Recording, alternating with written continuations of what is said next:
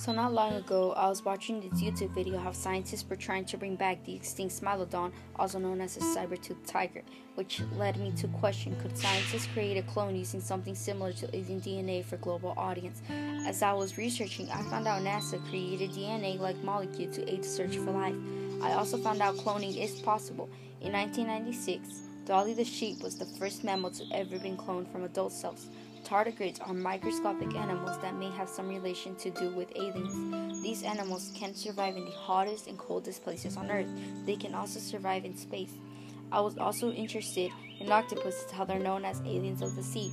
With the tardigrades and octopuses, we could take DNA to create a clone based on what we already know.